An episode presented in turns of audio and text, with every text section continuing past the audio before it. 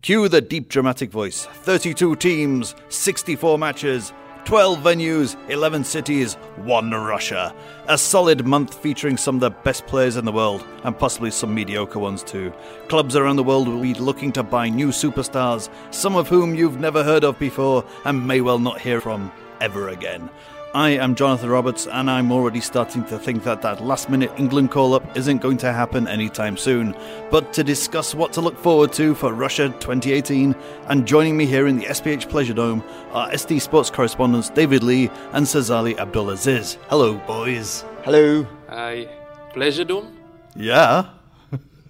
Uh, all right, yeah, I guess so. Welcome to the SPH Pleasure Dome. Yeah. Uh, so, first question is, of course, are you excited for this World Cup? Do you think it could be a classic?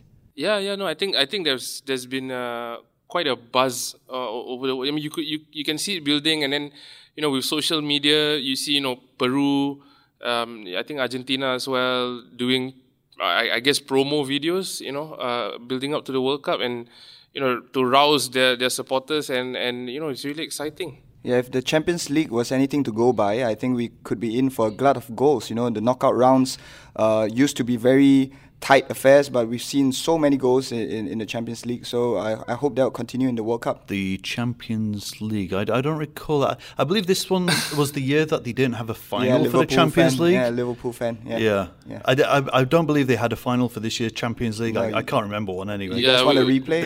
they, they just played the Sergio Ramos Cup. That's all. yeah. Well, we all have our favourites in the World Cup. So, which of the big teams are you rooting for?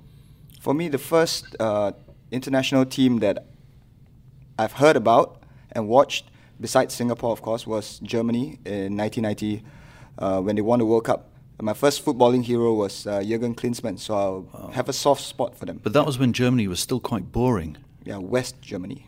Oh, West, of course. that's yes. right. So for me, uh, you know, uh, I'm, I wouldn't say I'm rooting for them, but my favorites would be would be Brazil. I think, uh, you know, same like Germany, they're, they're they're one of the two sort of like to- tournament teams where, where they come good during the World Cup.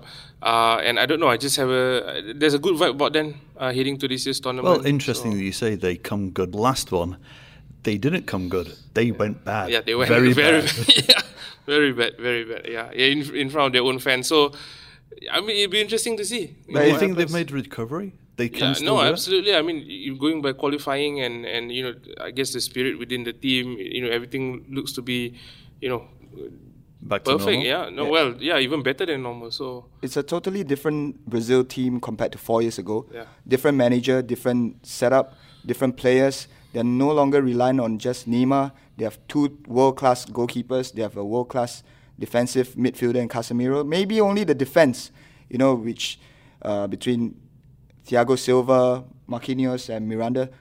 Maybe that's their only weakness, but So you think they've fully recovered after the tragedy of four years ago?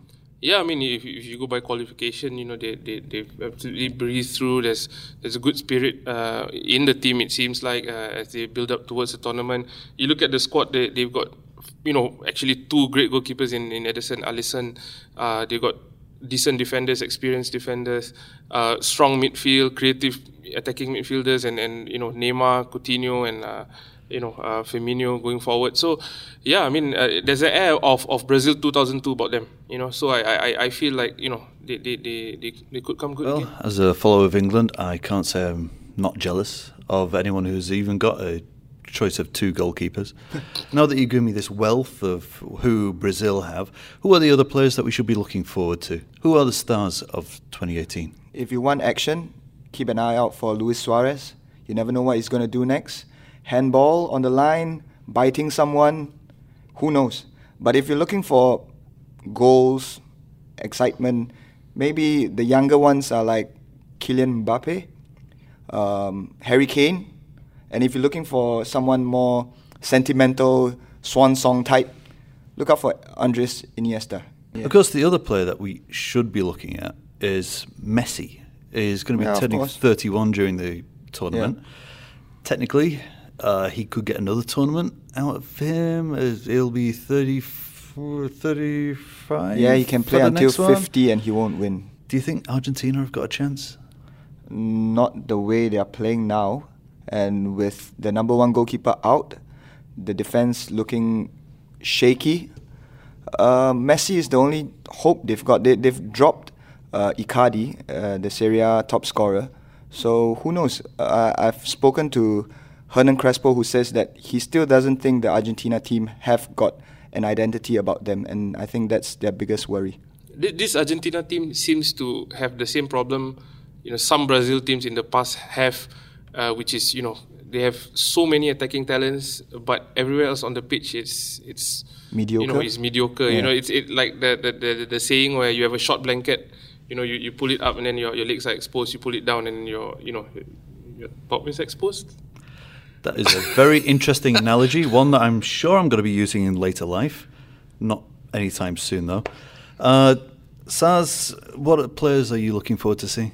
Uh, other than uh, you know what you said, you know Ronaldo, Messi, whether they can you know uh, thrive on the world stage and lead their country to glory. I mean, there's there's Salah, of course, you know with with the whole drama over his shoulder, mm. whether he's going to be fit for for the games, whether he can perform at his best because he's been unplayable uh, at times this season for for, for that team from uh, Merseyside, I think, right? Merseyside FC, or I, I don't know. But anyway, yeah, there's also. I will destroy there's also uh, Spain uh, duo Saul and uh, Marco Asensio, who, who were the stars of the Euro Under 21 Championship last year. So, you know, they, they were fantastic last year. So, um, you know, it would be nice to see if, if they can make the step up to, to senior international football. Of course, the World Cup is not just about the big teams, it's also about the little teams, the ones that could, the, the underdogs, the Davids to the Goliaths. David, which small team are you looking forward to? Yeah, that's convenient, yeah? Yep. Uh, I mean, four years ago, you've had uh, Costa Rica. Two years ago in the Euros, you have Iceland. I'm looking forward to a new underdog, you know, surprising everyone. For me, I'm keeping an eye out for Peru. Uh, being in South Africa, uh, South America, I apologize. Uh, their players are not that well known, except for maybe Jefferson Farfan, Pablo, Pablo Guerrero, who just came back from. And of uh, course, Paddington Bear. Yeah, he's not in the squad. Um, yeah, Guerrero just came back from uh, a reprieve of his doping ban to score twice against Saudi Arabia in a friendly. I think uh, they, they, they could do well to surprise uh, in a group with uh, France, Australia, and Denmark. Saz, who are you looking forward to? Well, they're not exactly you know small teams, but uh, I've got two from, from Europe that, that uh, you know could, could surprise uh, a couple of people. Uh, first of all, Serbia, because uh, you know basically they're spearheaded by the new Alan Shearer, Alexander Mitrovic. Uh, you know they they they were good God under twenty World Cup. Does that mean he plays for Newcastle? Absolutely. Well, on, on loan at Fulham for second half of the season, but he'll be back. He'll be back. So he's better then.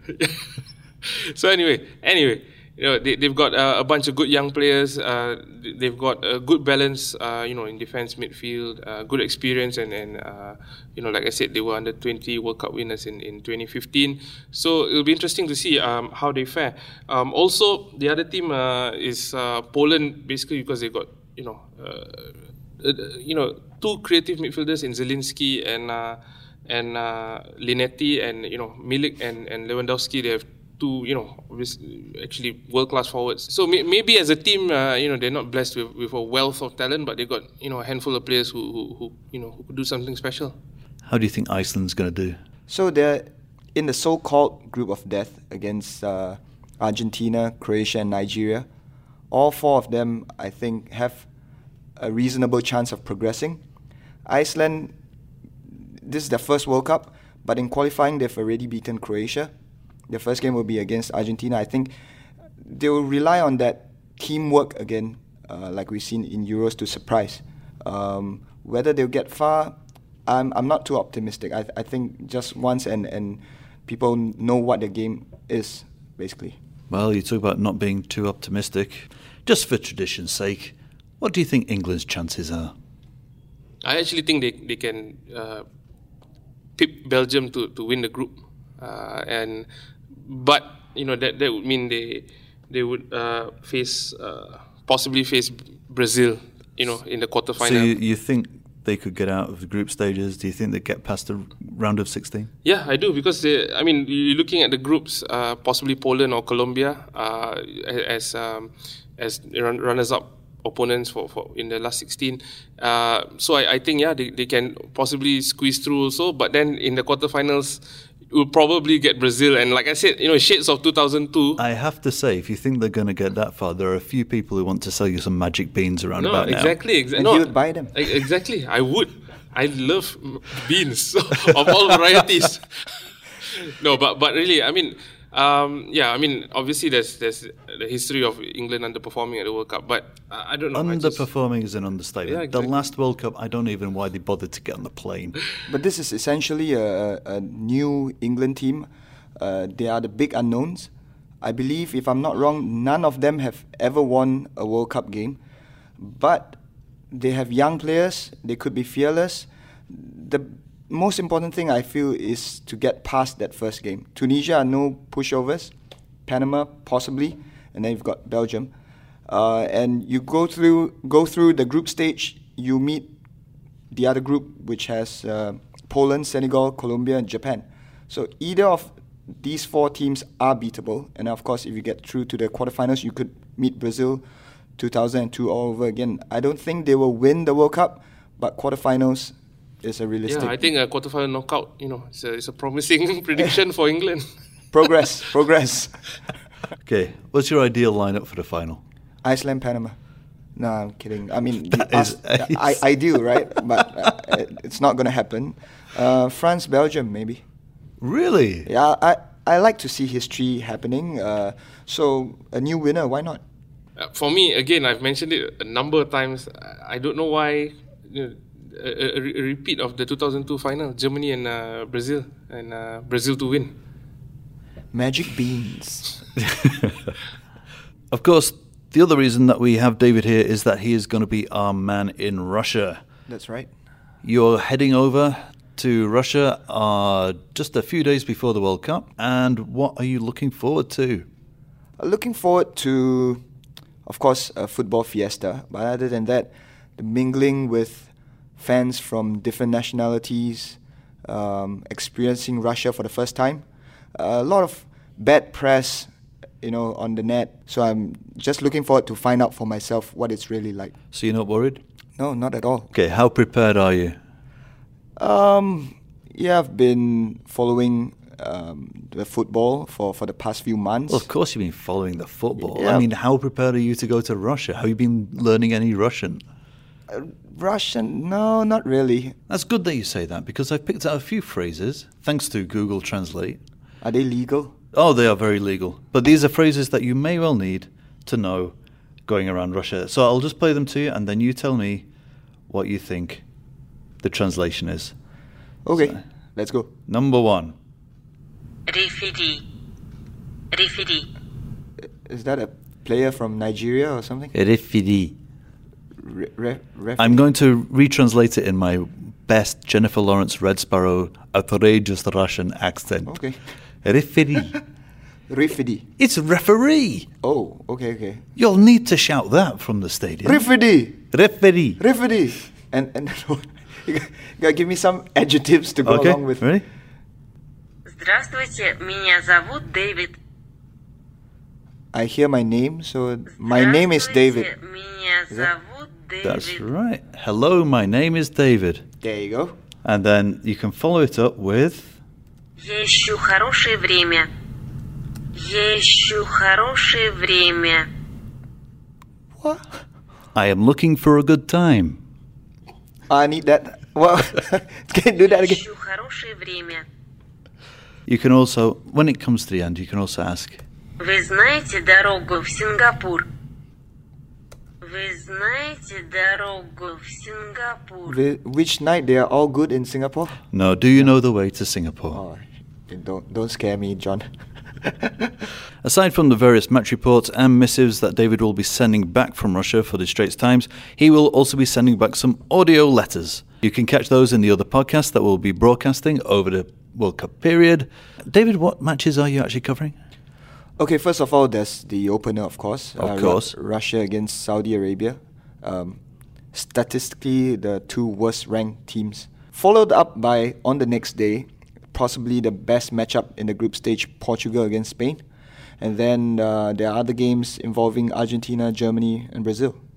You can read David's match reports at straitstimes.com. Of course, you can also buy in the paper as well. And straitstimes.com is where you can find more podcasts on various topics. And depending on where you are listening to this particular podcast right now, don't forget we are also on iTunes, YouTube, and SoundCloud. And do listen in throughout the World Cup for our other World Cup podcasts. Until then, spasiba, dos and goodbye.